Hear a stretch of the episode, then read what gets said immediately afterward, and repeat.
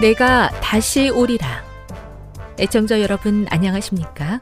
여기는 AWR 희망의 소리 한국어 방송입니다. 본 방송은 천국 복음을 온 세상에 전파하기 위해 제7일 안식일 예수 재림교회가 설립한 세계 방송망입니다. AWR 희망의 소리는 유럽, 라틴 아메리카, 아프리카, 러시아, 아시아의 방송망을 통해 전 세계에 복음을 전파하고 있습니다. AWR 아시아 희망의 소리 방송국은 한국어 방송을 매일 5시간씩 송출하고 있습니다. 희망의 소리 방송은 인터넷과 스마트폰을 통해서도 언제나 청취하실 수 있습니다. 들으실 수 있는 인터넷 주소는 awr.org입니다. 유튜브로는 AWR 코리아로 검색하시면 됩니다. 이 시간 희망의 소리 한국어 방송과 함께 보람있고 유익한 시간 되시기 바랍니다. 내가 다시 오리라. 여기는 AWR 희망의 소리 한국어 방송입니다. 주파수 안내입니다.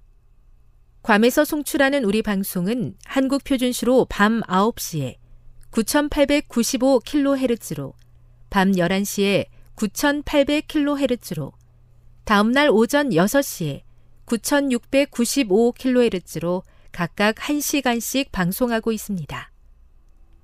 우즈베키스탄에서 송출하는 우리 방송은 한국 표준시로 밤 10시에 15670kHz로 타지키스탄에서는 밤 9시에 15505kHz로 송출하고 있습니다. 애청자 여러분의 많은 청취 바랍니다.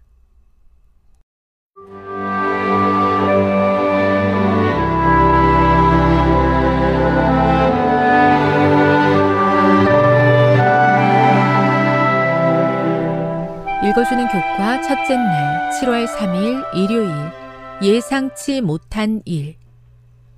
사랑하는 자들아, 너희를 연단하려고 오는 불시험을 이상한 일 당하는 것 같이 이상히 여기지 말고. 베드로전서 4장 12절. 고통과 시련은 예기치 못한 때, 예상치 못한 모습으로 찾아온다. 길 반대편 차가 차선을 넘어오거나 해고 통지를 받거나 전혀 짐작도 못했던 진단 결과를 듣거나 가까운 사람이 배신하는 일들이 일어난다. 이런 일들은 그 자체만으로도 힘들지만 이런 고통이 갑작스럽게 찾아오기에 더욱더 고통스럽게 느껴진다. 이번 주에 우리는 고통을 가져오는 몇 가지 구체적인 상황이나 시련의 형태에 대해 살펴볼 것이다. 먼저 오늘의 본문인 베드로전서 4장 12절을 살펴보자. 여기에 나오는 이상한 일은 헬라어로 낯선 일이라는 의미를 지니고 있다.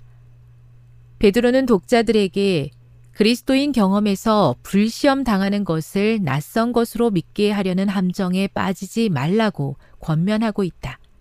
오히려 그런 일들을 예상할 수 있는 정상적인 일로 여기라고 말한다. 불같은 시련 또는 불시험이라는 말은 헬라어로 불사르다, 태우다 라는 뜻이다. 같은 단어가 다른 곳에서는 용광로라고 번역되기도 했다. 그러므로 우리의 믿음을 위한 이 고난의 경험은 재련의 과정, 곧 시련을 통해 정금으로 거듭나는 과정으로 간주될 수 있다. 베드로전서 4장 12에서 19절을 읽어보라. 베드로가 전하고자 하는 기별은 무엇인가? 많은 사람들이 그리스도인 삶에 대한 너무 단순한 견해를 가지고 있기 때문에 고난을 이상한 일로 여긴다. 우리는 선하신 하나님의 편과 악한 사탄의 편이 있음을 알고 있다. 그런데 우리는 종종 너무나 쉽게 좋은 것은 모두 하나님께 속한 것으로, 나쁜 것은 모두 사탄에게 속한 것으로 분류해 버린다. 그러나 삶은 그렇게 간단한 것이 아니다. 느낌만으로 어느 것이 하나님께 속하였고 또 어느 것은 사탄에게 속하였는지 결정할 수 없다. 때로는 하나님과 동행하는 것이 힘들고 어려운 일이 될 수도 있고 사탄을 따르는 것이 커다란 보상을 주는 것처럼 보일 수도 있다. 의로운 사람이었던 욥은 고난을 받으면서 이렇게 부르짖었다. 어찌하여 악인이 생존하고 장수하며 세력이 강하냐. 욥기 21장 7절. 교훈입니다. 우리에게 닥치는 시련을 이상하게 여기지 말아야 할 것은 이 세상에서는 의인이 고난을 당하고 악인이 번영하는 것처럼 보일 수도 있기 때문이다. 묵상. 고통스러운 시험을 당하고 있는 친구에게 베드로전서 4장 12에서 19절의 말씀을 통해 그 시험으로 인해 놀랄 필요가 없음을 어떻게 지혜롭게 설명해 줄 수 있을까요? 적용.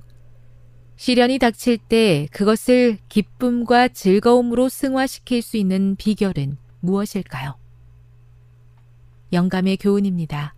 고난의 풀무에서 당신의 종들을 정련하심. 하나님께서는 항상 고난의 풀무를 통해 당신의 백성들을 시험하셨다. 그리스도인 품성의 숭금에서 찌꺼기가 제거되는 것은 풀무의 열을 통해서이다. 예수께서는 그 시험을 주목하신다. 그분께서는 그것이 당신의 사랑의 광채를 반사할 수 있도록 그리스도인 품성의 귀금속을 정련하기 위하여 필요되는 것이 무엇인지를 아신다. 하나님께서는 세밀하고 엄격한 시험으로써 당신의 종들을 훈련하신다. 부조화 선지자 129. 그리스도인의 삶을 산다는 것이 항상 레드카펫을 걷는 것이 아님을 깨달을 수 있는 지혜를 허락해 주셔서 고난 가운데서도 함께 하시는 하나님의 은혜와 하나님의 크신 뜻을 발견하게 도와 주시옵소서.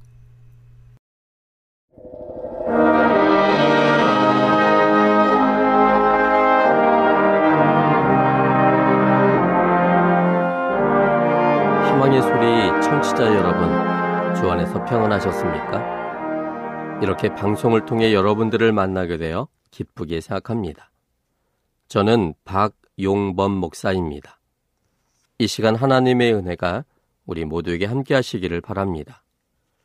이 시간에는 하나님께서 블레셋 사람들에게 독종을 일으키신 이유란 제목으로 함께 은혜를 나누고자 합니다. 하나님께서 블레셋 사람들에게 독종을 일으키신 이유라는 제목입니다. 본문은 사무엘상 5장 6절부터 12절입니다. 사무엘상 5장 6절로 12절입니다. 여호와의 손이 아스돗 사람에게 엄중히 더하사 독종의 재앙으로 아스돗과 그 지경을 쳐서 망하게 하니 아스돗 사람들이 이를 보고 가로되 이스라엘 신의 궤를 우리와 함께 있게 못할지라 그 손이 우리와 우리 신 다곤을 친다 하고 이에 보내어 블레셋 사람의 모든 방백을 모으고 가로되 우리가 이스라엘 신의 궤를 어찌할꼬. 그들이 대답하되 이스라엘 신의 궤를 가드로 옮겨가라 하므로 이스라엘 신의 궤를 옮겨갔더니 그것을 옮겨간 후에 여호와의 손이 심히 큰 환난을 그 성에 더하사 성읍 사람의 작은 자와 큰 자를 다 쳐서 독종이 나게 하신지라. 이에 그들이 하나님의 궤를 에그론으로 보내니라. 하나님의 궤가 에그론에 이른즉 에그론 사람이 부르짖어 가로되 그들이 이스라엘 신의 궤를 우리에게로 가져다가 우리와 우리 백성을 죽이려 한다 하고 이에 보내어 블레셋 모든 방백을 모으고 가로되 이스라엘 신의 궤를 보내어 본처로 돌아가게 하고 우리와 우리 백성 죽임을 면케하지 아니 이는 온 성이 사망의 환난을 당함이라. 거기서 하나님의 손이 엄중하심으로 죽지 아니한 사람들은 독종으로 치심을 받아 성읍의 부르짖음이 하늘에 사무쳤더라. 하나님께서는 아소 사람들이 신으로 믿는 다곤을 무력화시켰지만 그들은 여전히 다곤신 사상에 빠져 있었고 그렇지만 하나님은 여전히 아소 사람들을 사랑하셨고 또한 불쌍히 여기셨습니다. 그들이 믿는 신이 어이없이 넘어지고 머리와 두 손목이 끊어져 땅에 쑤셔 박혀 있는 상황 속에서도 아스돗 사람들은 다곤 신에 대한 믿음이 사라지지 않았습니다.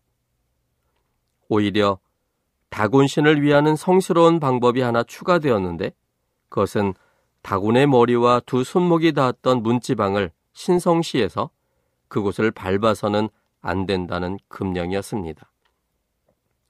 상황이 이쯤 되었어도 하나님께서는 아스돗 사람들을 사랑하고 계셨습니다. 그래서 그들의 생명을 건지시기 위해서 새로운 시도를 하셨습니다. 그것은 이미 그들도 알고 있었던 애굽에서 있었던 재앙이 오도록 허락하는 것이었습니다. 블레셋 사람들은 애굽에 있었던 재앙을 이미 잘 알고 있었습니다. 여기 사무엘상 4장 8절에 보면, 우리에게 화로다. 누가 우리를 이 능한 신들의 손에서 건지리요. 그들은 광야에서 여러 가지 재앙으로 애굽인을 친 신들이니라. 그리고 6장 6절로 보겠습니다. 애굽인과 바로가 그 마음을 강팍히 한 것 같이 어찌하여 너희가 너희 마음을 강팍히 하겠느냐. 그가 그들 중에서 기이하게 행한 후에 그들이 백성을 가게 함으로 백성이 떠나지 아니하였느냐. 그들은 이미 하나님께서 애굽 백성 중에 기이한 일을 행한 후에 이 백성들을 떠나가게 했다라고 알고 있었습니다. 여러 가지 질병들은 언제나 창궐하였었지만 그동안 하나님의 은혜 속에 보호되었던 것을 특별한 목적을 위해 그 보호막을 하나님께서 거두신 것이었습니다. 이 일은 아스돗 사람이나 가드 사람 등 이 블레셋 사람들을 치기 위해서 하신 일이 절대 아니었습니다. 이 일을 허락하신 하나님께서는 블레셋 사람들을 여전히 사랑하셨고 또한 특별한 목적을 가지고 계셨습니다. 하나님이 가지셨던 그 목적이 무엇이었을까요? 오늘 본문을 통해서 생각해 보고자 합니다. 첫째는 하나님께서는 블레셋 사람들이 하나님을 창조주로 믿도록 독종을 허락하셨습니다. 하나님께서는 블레셋 사람들이 하나님을 창조주로 믿도록 독종을 허락하셨습니다. 오늘 본문 6절, 9절, 그리고 11절과 12절입니다. 사무엘상 5장 6절, 9절, 그리고 11절, 12절입니다. 여호와의 손이 아스돗 사람에게 엄중히 더하사 독종의 재앙으로 아스돗과 그 지경을 쳐서 망하게 하니, 9절, 그것을 옮겨간 후에 여호와의 손이 심히 큰 환란을 그 성에 더하사 성읍 사람의 작은 자와 큰 자를 다 쳐서 독종이 나게 하신지라. 11절과 12절입니다. 이에 보내어 블레셋 모든 방백을 모으고 가로되 이스라엘 신의 괴를 보내어 본초로 돌아가게 하고 우리와 우리 백성 죽임을 면케하자 하니, 이는 온 성이 사망의 환란을 당함이라.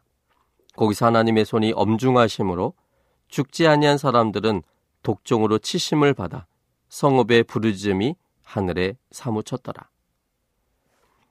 블레셋 사람들은 여호와 하나님께 대한 소식을 이미 알고 있었지만 여호와 하나님을 생명의 주로서 인정하지 않고 있었습니다. 블레셋 사람들은 애굽에서 행하신 하나님의 이적들과 광야 생활 중의 상황을 너무나 잘 알고 있었습니다. 그런 모든 일들은 사람으로서는 할 수 없는 특별한 일이라는 사실을 알고 있었지만 그들의 믿음과는 별개의 일이었습니다. 그들은 여전히 다곤을 그들을 돌보고 보호하는 신으로 믿고 있었습니다. 하나님께서는 블레셋 사람들이 그들이 믿는 신의 영역을 벗어난 특별한 일들이 그들 중에 나타날 때 그들의 믿음의 변화가 오리라 기대하셨습니다. 그래서 당시에 언제나 창궐했던 질병 중 하나가 블레셋 사람들에게 들어오도록 허락하셨습니다. 전염병이 돌자 그것은 신속히 사람들에게 번져나갔습니다. 많은 사람들이 병으로 고통스러워하자 그들은 그들이 믿는 다곤신을 기억하고 그 신께 도움을 청했을 것입니다. 그러나 기대했던 다곤신의 도움은 오지 않았습니다. 그들은 그제서야 이스라엘의 신이 다곤신을 치고 있다고 생각하게 되었습니다. 여기 7절에 보면은요, 아스돗 사람들이 이를 보고 가로되 이스라엘 신의 궤를 우리와 함께 있게 못할지라 그 손이 우리와 우리 신 다곤을 친다라고 말했습니다. 그래서 블레셋 사람들의 모든 방백들이 모여서 회의를 했습니다. 회의 결과 법궤를 가드로 옮기게 되었습니다. 아스돗에 법궤가 있어서 다곤신이 당하고 있으니까 법궤를 가드로 보내면 다곤신이 이제 드디어 자신의 능력을 발휘할 것이라고 그들은 기대했습니다. 그런데 법궤가 가드에 옮겨졌을 때 그들의 마음의 강팍함에 따라서 더 큰 환란이 그 성읍에 허락이 되었습니다. 구절을 보겠습니다. 그것을 옮겨간 후에 여호와의 손이 심히 큰 환란을 그 성에 더하사 성읍 사람의 작은 자와 큰 자를 다 쳐서 독종이 나게 하신지라. 하나님께서 독종을 보낸 건 아니지만 그들의 마음이 더욱더 강팍해져서 여호와 하나님을 더욱더 굳세게 거부하기 때문에 하나님이 창조주로서 그동안 그들을 보호하기 위하여 독종을 관리하셨다면 이제 그것을 공적으로 더 많은 사람들이 하나님을 창조로 인정하지 않는 상태 속에서 하나님은 그 일을 합법적으로 하실 수 없으셨습니다. 그래서 그 손을 놓자 거기에 더 많은 독종들이 있게 된 것이었습니다. 그들의 신인 다곤이 무력한 모습 속에 속수무책으로 당하고 있는 현실 속에서도 가드 사람들 역시 다곤에 대한 신앙을 포기하고 살아계신 하나님께 대한 신앙으로 돌이키지 않고 여전히 다곤에 대한 절대적 믿음 속에 다른 장소인 에그론으로 옮겼습니다. 그러나 에그론에서도 사정은 비슷했습니다. 그래서 다시 회의를 해서 법궤를 본처인 이스라엘에게로 돌려보내기로 결정했습니다. 사람들이 어쩌지 못하는 일은 생명과 관련된 일입니다. 생과 사도 아닌 질병 문제조차도 매우 무력한 모습을 보인 다곤의 실체를 하나님은 적나라하게 드러내신 것입니다. 독종으로 인해 블레셋 사람들은 죽을까 봐 두려웠습니다. 그들의 생명이 그들이 믿는 신인 다곤에 의해 보호되는 것이 아님을 깨달아야 할 시점이었습니다. 그런데 안타깝게도 블레셋 사람들은 창조주에 대한 생각이 없었습니다. 다만 다곤 신보다 약간 더 센 이스라엘의 신께 제물을 드려 독종이 약해지길 기대하였을 뿐이었습니다. 이 모습은 사무엘상 6장 4절 5절에 보면 기록되어 있습니다. 그들이 가로되 무엇으로 그에게 드릴 속건제를 삼을꼬 가로되 블레셋 사람의 방백의 수요대로 금독종 5과 금쥐 5 일하야 하리니 너희와 너희 방배에게 내린 재앙이 일반임이니라. 그러므로 너희는 너희 독종의 형상과 땅을 해롭게 하는 쥐의 형상을 만들어 이스라엘 신께 영화를 돌리라. 그가 혹 그 손을 너희와 너희 신들과 너희 땅에서 경하게 하실까 하노라. 여기 보는 것처럼 창조하신 하나님에 대한 생각으로 돌이키기보다는 그들이 믿었던 다곤 신보다 더 센 하나님께, 이스라엘의 신께 이제는 더 많은 제물을 드리고 더 많은 그 기도를 올려서 독종이 약해지기를 기대하고 있는 이 블레셋 사람들의 모습을 보게 됩니다. 하나님께서는 블레셋 사람들이 재앙 차원에서의 문제가 아닌 생명 차원에서 이 문제를 바라보기를 원하셨습니다. 그들의 생명이 결코 다곤신이 지켜주지 못함을 깨닫고 그들의 생명을 주관하시는 창조주 하나님께 대한 생각이 들기를 하나님은 간절히 원하셨습니다. 그들이 하나님을 그들의 생명의 주관자요 창조주로 받아들였다면 그들은 하나님 안에서 생명을 가질 수 있었을 겁니다. 하나님은 그들이 모두 비생명에서 돌이켜 하나님 안에서 생명 속에서 살기를 원하신 것이었습니다. 둘째는 하나님께서는 블레셋 사람들이 하나님을 회복자로 믿도록 독종을 허락하셨습니다. 하나님께서는 블레셋 사람들이 하나님을 회복자로 믿도록 독종을 허락하셨습니다. 하나님께서 블레셋 사람들에게 독종을 허락하신 것은 그들을 미워하시거나 죽이기 위해서가 아니었습니다. 하나님의 기본 생각은 에스겔과 누가복음을 통해서 확인해 볼 수 있습니다. 에스겔 18장 23절입니다. 에스겔 18장 23절. 나 주 여호와가 말하노라. 내가 어찌 악인의 죽는 것을 조금인들 기뻐하랴. 그가 돌이켜 그 길에서 떠나서 사는 것을 어찌 기뻐하지 아니하겠느냐. 하나님은 악인이 죽는 것을 조금도 기뻐하지 않으십니다. 그들이 돌이켜 그 죽음의 길에서 떠나서 사는 것을 하나님은 너무나 기뻐하십니다. 그 이유는 그들을 창조하신 분이 바로 여호와 하나님이시기 때문입니다. 또한 누가복음 6장 35절에 있는 말씀도 보겠습니다. 누가복음 6장 35절. 오직 너희는 원수를 사랑하고 선대하며 아무것도 바라지 말고 빌리라. 그리하면 너희 상이 클 것이요 또 지극히 높으신 이의 아들이 되리니 그는 은혜를 모르는 자와 악한 자에게도 인자로우시니라. 하나님은 악한 자에게도 그리고 하나님의 은혜를 모르는 자에게도 언제나 인자로우신 하나님이십니다. 하나님은 하나님의 은혜를 더 많이 모를수록 그리고 더 악한 사람일수록 하나님의 은혜와 사랑은 그에게 더 크게 쏟아주고 싶으신 분이십니다. 이처럼 하나님은 블레셋 사람들을 사랑하셨고 그들이 생명 없는 다곤신 신앙에서 벗어나 생명이신 하나님 안에서 생명 속에 행복해지기를 원하셨습니다.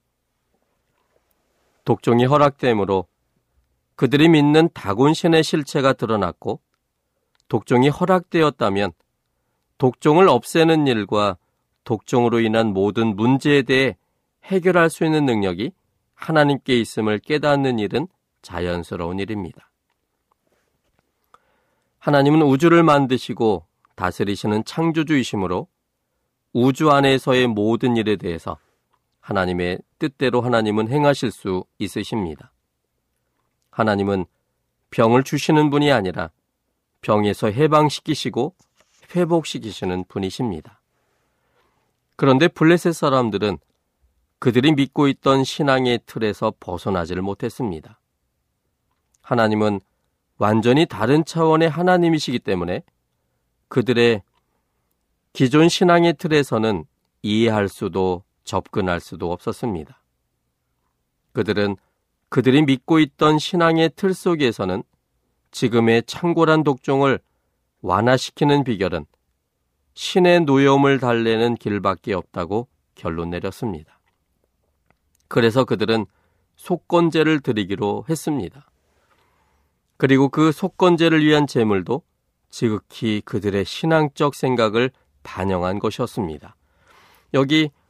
그런 내용이 여기 사무엘상 6장 3절과 4절에 기록되어 있습니다. 그들이 가로되 이스라엘 신의 괴를 보내려거든 거저 보내지 말고 그에게 속건제를 드려야 할지니라. 그리하면 병도 낫고 그 손을 너희에게서 옮기지 아니하는 연고도 알리라. 그들이 가로되 무엇으로 그에게 드릴 속건제를 삼을꼬. 가로되 블레셋 사람의 방백의 수요대로 금독종 5과 금쥐 5이라야 하리니 너희와 너희 방배에게 내린 재앙이 일반임이니라. 블레셋 사람들이 믿는 신의 특징은 상대적 개념의 신이었습니다. 그들이 믿는 신은 상대적 개념을 갖고 있는 신이기 때문에 내가 얼만큼 그 신에게 잘해야만 그 비례에 따라서 그 신께서 복을 주시기도 하고 또 그것에 대하여 벌을 내리기도 한다고 생각하고 있었습니다. 그래서 이스라엘의 하나님도 마찬가지의 신으로 생각했고 그러므로 그들이 가지고 있었던 신에 대한 기본적 생각을 통해서 그들은 똑같이 하나님께 대우하고자 했습니다.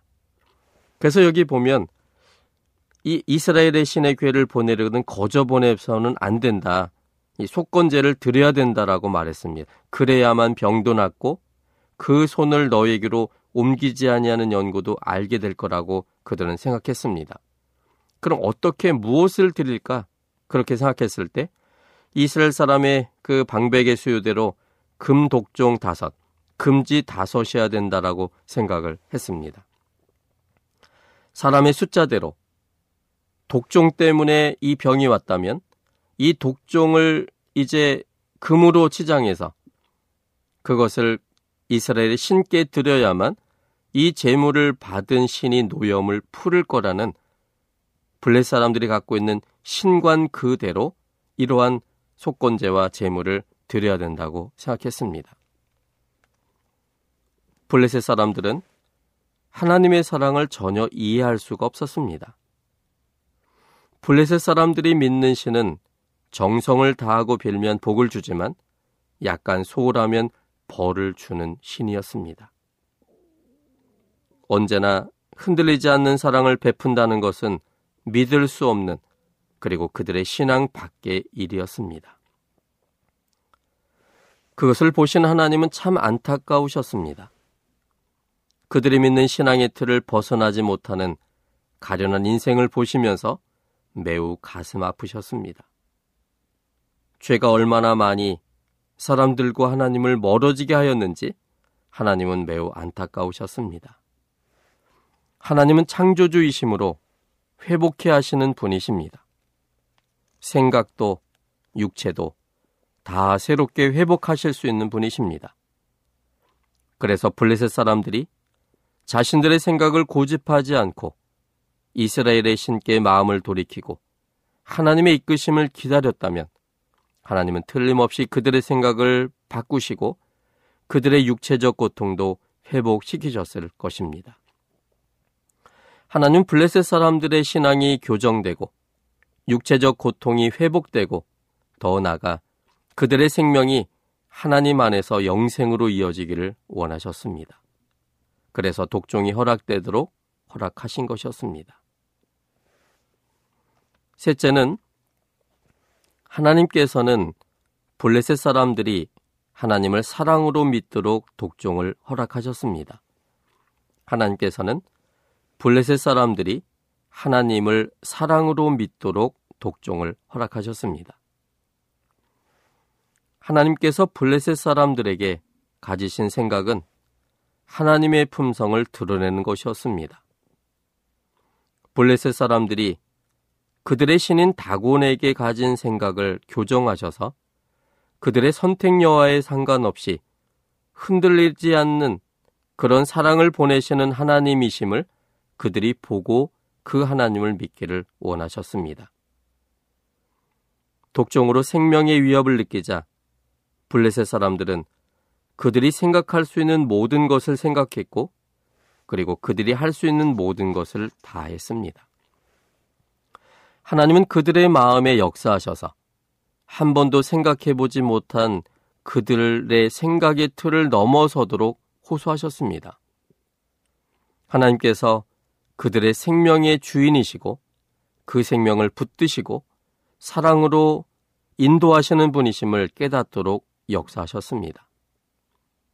그러나 그들은 본질적인 문제로까지 가지 못하고 당면한 문제 해결에만 급급했고 그것을 그들이 믿는 신앙의 틀에서 해결하고자 했습니다. 그래서 하나님의 품성은 그들에게 생각되어지지 않았습니다. 그저 엄격한 하나님으로서만 생각하고 말았습니다.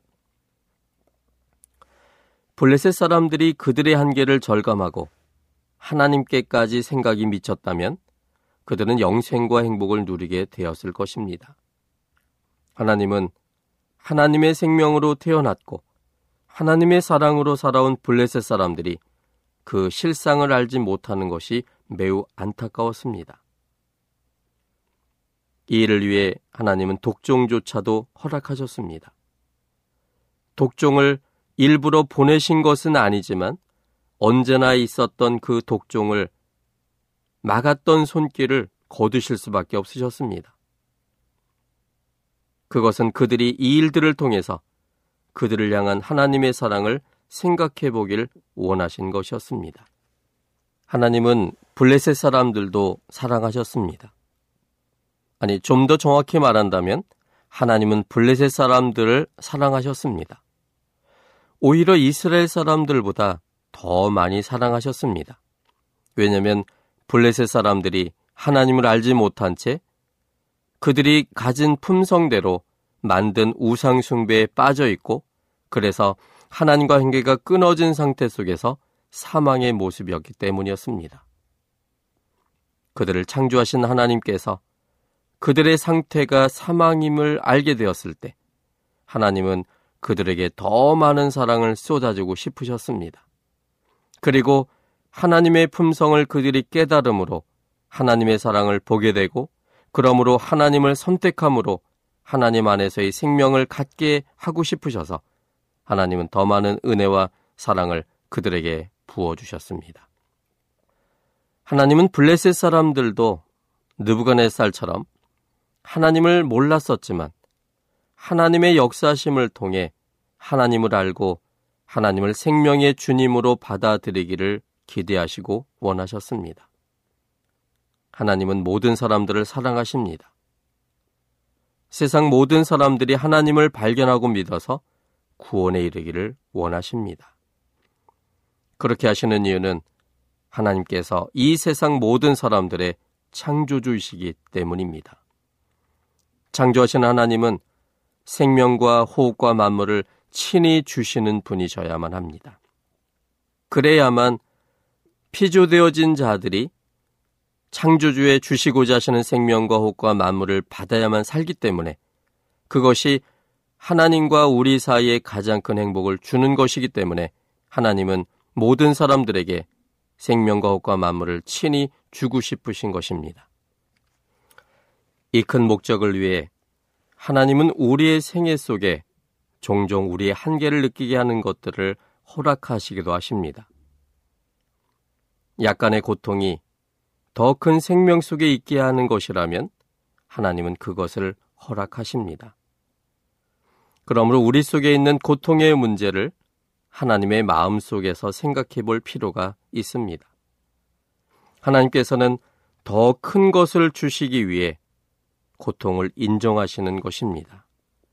그래서 우리가 큰 병에 걸린다든지, 아니면 인생에 큰 절망을 느끼는 일들이 벌어진다든지, 아니면 인생의 회의를 느낀다든지, 아니면 사랑하는 사람의 죽음 등 이런 모든 것들이 있을 때 하나님 우리 속에서 큰 작업을 하고 계시는 기회의 시간입니다.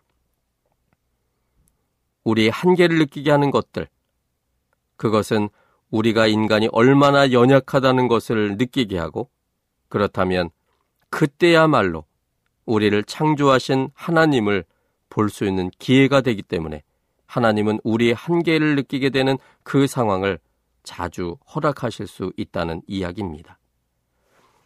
우리의 본질을 아는 것과 그때 그 결과가 우리를 창조하신 하나님을 보게 되는 것과는 특별한 상관관계가 있습니다. 여기 이사야서에 있는 말씀을 좀 보겠습니다. 이사야 40장 6절부터 있는 말씀입니다. 말하는 자의 소리여 가로되 외치라. 대답하되 내가 무엇이라 외치리까? 가로되 모든 육체는 풀이요 그 모든 아름다움은 들의 꽃 같으니 풀은 마르고 꽃은 시듬은 여호와의 기운이 그 위에 불미라. 이 백성은 실로 풀이로다. 풀은 마르고 꽃은 시드나 우리 하나님의 말씀은 영영이 서리라 하라. 하나님은 이사의 선자를 통하여 이 세상 사람들에게 외칠 것에 대해서 이야기하셨습니다. 그러자 이사의 선지자는 하나님 그렇다면 내가 무엇이라고 외쳐야 됩니까? 라고 질문했습니다. 그때 하나님의 대답은 모든 육체는 풀이요 그 모든 아름다움은 들의 꽃 같다는 것을 외치라고 했습니다. 여기에 모든 육체가 풀이요 그 모든 아름다움은 들의 꽃이라고 하는 의미는 거기에 풀의 싱싱함이나 꽃의 아름다움에 초점이 있는 것이 아니라 풀은 마르고 꽃은 시드는 것에 초점이 있습니다. 그래서 7절은 풀은 마르고 꽃은 시든다는 것, 그래서 8절 풀은 마르고 꽃은 시드나니 우리의 모습이 마르고 시들 수밖에 없는 인생임을 외치라고 이야기했습니다. 우리 한계입니다. 언제나 청춘 같은 삶이 계속될 것 같지만, 그러나 그 육체가 풀이기 때문에 반드시 마를 것입니다. 내 자신의 본질이 마르고 시든다는 것을 확신할 때 이제는 다음 단계로 넘어갈 수 있습니다. 그건 9절입니다. 아름다운 소식을 시온에 전하는 자여 너는 높은 산에 오르라. 아름다운 소식을 예루살렘에 전하는 자여 너는 힘써 소리를 높이라. 두려워 말고 소리를 높여 유다의 성읍들에 이르기를 너희 하나님을 보라 하라. 이제 우리의 한계를 느낄 때 드디어 나의 하나님, 나를 창조하신 하나님을 보게 된다는 사실입니다. 이런 한계 속에 있는 나를 창조하신 하나님께서 나의 한계를 극복하게 하시고 나의 가장 큰 필요를 채워주실 수밖에 없음을 깨닫게 되어 나의 하나님을 보게 되는 기회가 된다는 사실입니다. 이처럼 하나님께서는 더 큰 것을 주기 위해서 우리의 한계를 인정해 주시고 그 고통까지도 허락해 주시는 분이십니다. 하나님께서는 능히 그 모든 것을 회복시키시는 분이십니다. 우리의 마음을 하나님께 돌리고 그 사랑의 품성을 확신한다면 하나님은 새로운 일들을 행하십니다. 하나님의 마음에 대한 확신으로 살아가게 되기를 바랍니다. 언제나 제일 좋은 것으로 주기 원하시는 아버지의 마음에 대한 확신으로 우리가 살아가게 되기를 바랍니다. 지금 여러분께서는 AWR 희망의 소리 한국어 방송을 듣고 계십니다.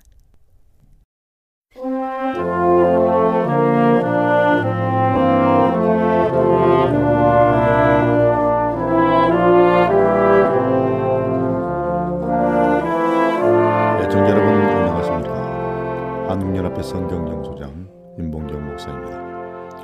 오늘도 여러분에게 성령께서 함께하셔서 성경의 난이한 본문들을 잘 이해하도록 도와주시기를 기도합니다.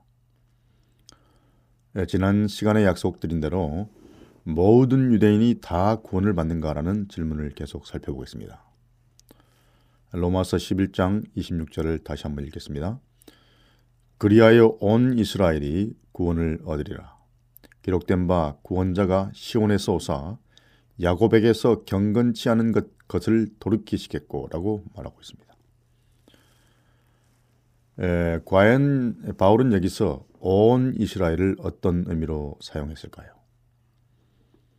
온 이스라엘이 구원을 얻으리라는 바울의 화근은 로마서 9장에서 시작된 민족적 이스라엘의 역할과 그 위치에 대한 긴 논의가 끝나갈 무렵에 나옵니다. 그는 시작 부분에서 자기의 혈통을 밝히면서 동포 유대인을 나의 형제, 곧 고륙의 친척이라고 일컫고 있습니다. 그러나 그는 이렇게 한 후에 이스라엘에 대한 일반적 정의를 다소 수정하여 민족적 개념에만 국한된 그런 견해와는 다른 정의를 또 내리고 있습니다. 약간의 개념적 전환이 이루어진 거죠. 9장 6절로 8절입니다. 또한 하나님의 말씀이 폐하여진 것 같지 않도다. 이스라엘에게서 난 그들이 다 이스라엘이 아니오. 또한 아브라함의 씨가 다 그 자녀가 아니라 오직 이삭으로부터 난 자라야 내 씨라 칭하리라 하셨으니 곧 육신의 자녀가 하나님의 자녀가 아니라 오직 약속의 자녀가 씨로 여김을 받느니라 이렇게 말했습니다. 다시 말하면 이미 하나님께서는 육적인 혈통이 아닌 다른 통로를 통해 아브라함에게 약속된 유업을 나누어 주실 것임을 분명히 밝히셨는데요. 갈라디아서 4장 21절에서 31절에도 바울이 말한 대로 아브라함의 첫 번째 아들 이스마엘이 유업에서 제외되어 그의 어머니 하갈과 함께 쫓겨난 이야기를 통해서도 그 얘기를 하고 있습니다. 같은 맥락에서 로마서 9장 11절에서 말한 대로 그는 또 에서와 야곱의 이야기를 들고 있습니다. 첫째 아들 에서 대신 야곱이 선택받은 것도 구원의 행위보다는 하나님의 은혜로운 선택과 자비에 달려있다는 원칙을 확고히 세워지는 또 하나의 본보기로 주어진 것입니다. 이런 식으로 구원의 길이 유대인뿐 아니라 이방인에게도 열려있다는 말을 바울은 로마서 9장 24절로 26절에서도 하고 있습니다. 예, 이스라엘의 역사가 보여주는 것처럼 그들이 선자들을 통해 보낸 하나님의 자비로운 탄원을 거절했기 때문에 하나님께서는 이스라엘 민족에게 거듭하여 심판을 내리셨습니다. 로마서 9장이 지적하는 대로 이사야는 이스라엘의 남은 자만 구원을 받을 것이라고 말합니다. 9장 27절로 29절. 바울은 민족적 이스라엘의 문제점이 무엇인지를 분명히 말하고 있습니다. 그들은 하나님의 자녀로 선택받은 것, 그리고 율법의 지식과 그것을 철저하게 준수한 것에 대해 자부심을 갖고 있었으나 이런 것들로 이방인들과 자신들을 구별하여 자기들만 구원받기로 되어 있다고 그렇게 믿었던 것입니다. 그러나 이방인들은 아브라함처럼 구원을 믿음으로 받아들여 하나님의 약속된 구원을 붙잡았다는 말을 바울은 로마서 9장 30절에서 33절까지에서 펼치고 있습니다. 이스라엘의 이런 비극적인 넘어짐으로 인해서 바울의 마음에 큰 고통이 있었다고 말하고 있습니다. 10장 1절에서 이렇게 말하죠. 형제들아, 내 마음에 원하는 바와 하나님께 구하는 바는 이스라엘을 위함이니 곧 저희로 구원을 얻게 하려는 것이라고 말했습니다. 그는 이미 로마서의 앞부분에서 율법의 기초에서는 아무도 의롭다 하심을 얻을 수 있는, 그래서 구원을 받을 수 없다는 것을 밝혔습니다. 바울은 계속하여 10장 2절로 17절에서 구원에 대한 두 가지 접근 방식, 곧 율법에 기초한 것과 믿음에 기초한 것을 대조하고 있습니다. 그런 다음 10장 18절로 21절에서 바울은 이스라엘이 이런 방법에 대해 잘 몰랐다고 변명할 수도 있지만 다윗과 모세와 이사야 등의 구약 성경의 근거를 들어 그럴 수 없다고 반박하고 있습니다. 민족적 이스라엘은 절대로 믿음의 길에 대해서 변명할 수 없었다는 것입니다. 구약시대도 이미 구원의 방법과 하나님의 목적이 분명하게 알려졌기 때문인 거죠. 그러면 하나님께서 민족적인 이스라엘을 완전히 버리셨을까요? 이스라엘이 잃어버림을 당했을까요? 모두 다? 하나님께서 그분의 백성을 모두 거절했을까요? 바울은 분명하게 대답합니다. 11장 2절입니다. 하나님이 그 미리 아신 자기 백성을 버리지 아니하셨다 말했습니다. 바울이 이런 보증을 준 이유는 민족적 이스라엘이 모두 다 구원받는 것은 아님을 말하기 위함입니다. 9장에서와 마찬가지로 11장에서도 바울은 이런 확신을 남은 자의 개념을 통해 말하고 있습니다. 남은 자만 구원을 받을 것이라면 이스라엘이 모두 다 구원받을 것이라는 것은 아닌 것이 분명합니다. 그러면 온 이스라엘이 구원을 얻는다는 말은 무슨 뜻으로 했을까요? 어떻게 바울이 로마서 11장 26절에서 온 이스라엘이 구원받을 것이라고 확언할 수 있었을까요? 이 난제를 푸는 열쇠는 로마서 9장 6절에서 바울이 이스라엘이라는 용어를 두 가지 방법으로 사용하고 있는 것을 아는 것입니다.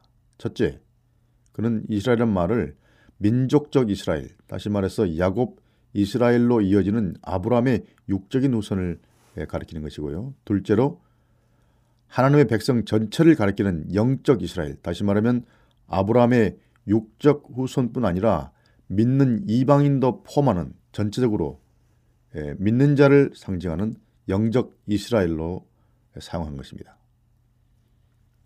이에 덧붙여 9장 6절에 나오는 이스라엘은 또 넓은 의미보다는 좁은 의미로 정의하여 육적인 이스라엘 중에서 선택받은 자만을 가리키는, 이스라엘 중에서 남은 자만을 가리키는 말로 보는 것이 또 일반화된 또 다른 해석이기도 합니다.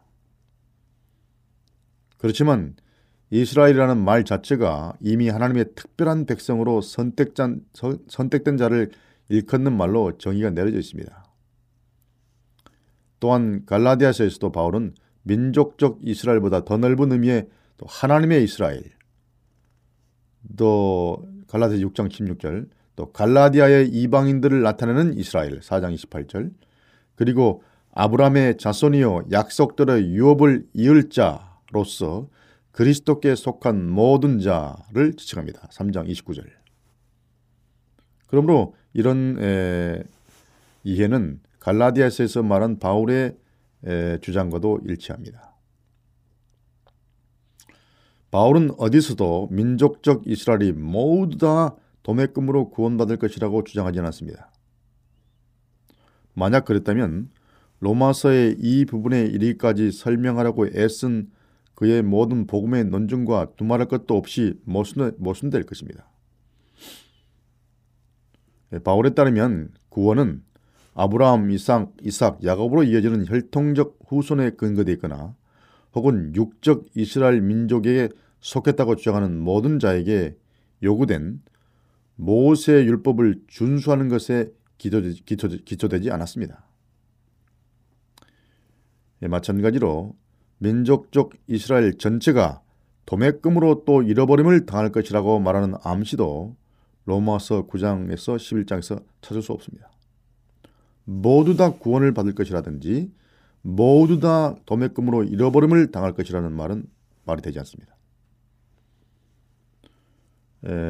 오히려 어떤 유대인은 확실히 구원받을 것이라고 강하게 말합니다.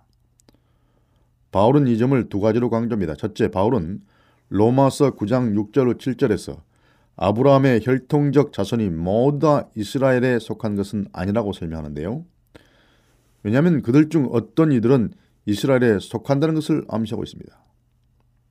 둘째, 그는 이스라엘의 모든 자가 다 사도들이 선포한 복음에 귀 기울이지는 않았다고 말하는데, 이 말도 그들 중 어떤 이들은 복음에 귀를 기울였다는 것을 암시하는 거죠. 어떤 이는 복음을 듣고 어떤 이는 거절했다는 것입니다.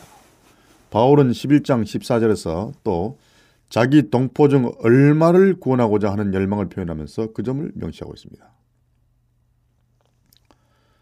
그가 얼마를 구원하려 했다면 그것은 모두가 다 구원받을 것을 기대하지 않았다는 것을 의미합니다.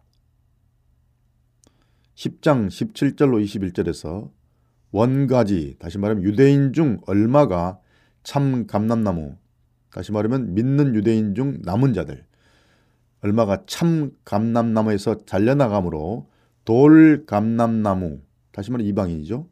돌 감람나무의 가지들이 참 감람나무에 접붙여 줄 수 있다고 말합니다. 얘기는 도매금으로 모두 다 구원받거나 모두 다 잘려나간다고 말하는 것은 아닌 거죠. 바울은 곧바로 덧붙여 믿지 않은 유대인이라도 한 번 잃어버림을 당하면 영원히 잃어버림을 당하진 않는다고 말합니다. 저희도 믿지 아니하는데 거하지 아니하면 접붙임을 얻으리니 이는 저희를 접붙이실 능력이 하나님께 있다고 말했습니다.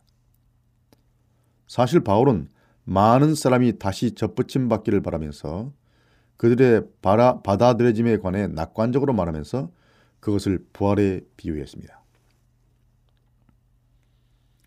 로마서 11장 25절은 이방인의 충만한 수가 들어오기까지 이스라엘의 더러에게, 다시 말하면 잘려나간 원가지, 이스라엘의 더러에게 마음의 완악함이 일어났다고 말합니다. 그렇다면 여기서 그 이방인의 충만한 수가 어디로 들어왔다는 말입니까? 그건 당연히 영적인 이스라엘로 돌아왔다는 말입니다. 유대인과 이방인 모든 믿는 자를 포함하는 영적 이스라엘 가운데로 그 이방인의 충만한 수가 들어왔다는 거죠. 바울은 바로 다음 절에서 그 점을 또 명시하고 있습니다. 그리하여 온 이스라엘이 구원을 얻으리라. 그러면 이런 논리를 따르면 바울은 온 이스라엘이 구원을 받을 것이라고 말했는데 그 말은 이방인들의 충만한 수가 들어온 이유를 말하기 때문에 여기서 온 이스라엘은 구원 얻을 유대인과 또 믿는 이방인 모두를 포함하는 것입니다. 이 점을 분명히 하기 위해서 바울은 로마서 11장 26절과 27절에서 두 개의 성경 구절을 인용합니다. 첫 번째 이사야 59장 20절 21절은 육적 이스라엘의 불순종을 말하면서 그들 중 어떤 이들이 믿지 않는 자들의 제거됨을 통해 어떻게 구원 얻을 것인지를 다루는 59장의 절정을 이루고 있습니다. 두 번째 이사야 27장 9절은 바벨론 포로 후에 구원이 하나님의 죄 용서로 말미암아 이를 것인데요, 하나님은 예레미야를 통해 그것을 새 언약이라고 부르셨습니다. 유대인들이 불순종하고 메시아를 거절함으로 이방인들과 마찬가지로 민족적 이스라엘도 동일한 자비가 필요하다는 것이 드러났다는 것입니다. 로마서 11장 32절입니다. 하나님이 모든 사람을 순종치 아니하는 가운데 가두어 두시면 모든 사람에게 긍휼을 베풀려 하심이로다, 이렇게 말했습니다. 이것은 바울이 로마서의 앞부분에서 유대인과 이방인이 모두 죄 아래 있고 다 구원이 필요하다고 지적한 것과 같은 논점을 되풀이한 것입니다. 바울이 확실히 하고자 한 점은 바로 이 점입니다. 로마서 11장 25절을 보면 이스라엘이 완악하도록 내버려둔 하나님의 깊은 목적은 구원인 로마에 있는 이방인에게도 제공되어 유대인들이 이방인보다 더 지혜롭다고 생각하지 않도록 하는 데 있었습니다. 바울은 유대인 전체가 모두 도매금으로 구원받을 것이라는 개념을 가진 적이 없었습니다. 또한 모두 다 도매금으로 하나님께 거절당하고 모두 다 잃어버림을 당할 것이라는 개념을 가진 적도 없었습니다. 로마서 9장에서 11장에서 그는 그들 중 얼마가 구원받을 것임을 논중했습니다. 그러나 또한 민족적 이스라엘의 얼마는 마음이 완악해져서 저희도 믿지 않은데 거하지 아니할 때만 구원받을 것임을 또 지적했습니다. 다시 말하면 믿는 유대인들이 구원받을 것이라는 거죠. 믿지 않는 유대인들은 잘려나갈 것입니다. 그러므로 온 이스라엘이 구원을 얻으리라 라는 구절은 이미 구약의 예언적 기대의 일부였던 유대인과 이방인 모두에게 구원이 베풀어질 것을 가리킵니다. 즉 11장 26절에 온 이스라엘은 구원받을 또 하나님의 은혜를 누릴 믿는 유대인과 이방인 모두를 가리킨다는 것입니다. 믿고 영적 이스라엘로 다시 돌아와 연합한 것, 곧 접붙임 받은 것은 하나님의 자비를 확증하는 기능을 한다는 것입니다. 자, 그럼 다음 시간에 다시 뵙도록 하겠습니다. 평안을 빕니다. 안녕히 계십시오.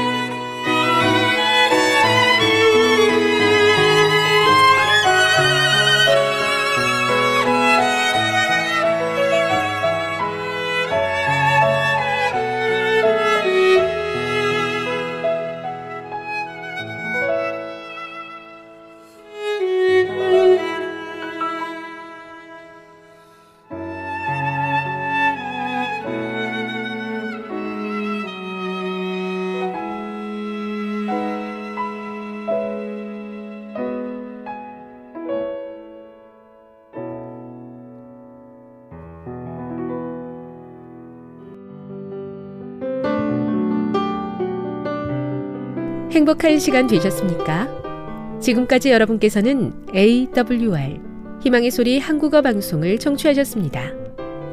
방송을 청취하시고 문의를 원하시는 분은 우편번호 02461 대한민국 서울시 동대문구 이문로 1길 10 희망의 소리 방송부 앞으로 편지나 엽서를 보내주시거나 지역번호 02-3299-5296-8번으로 전화주시기 바랍니다.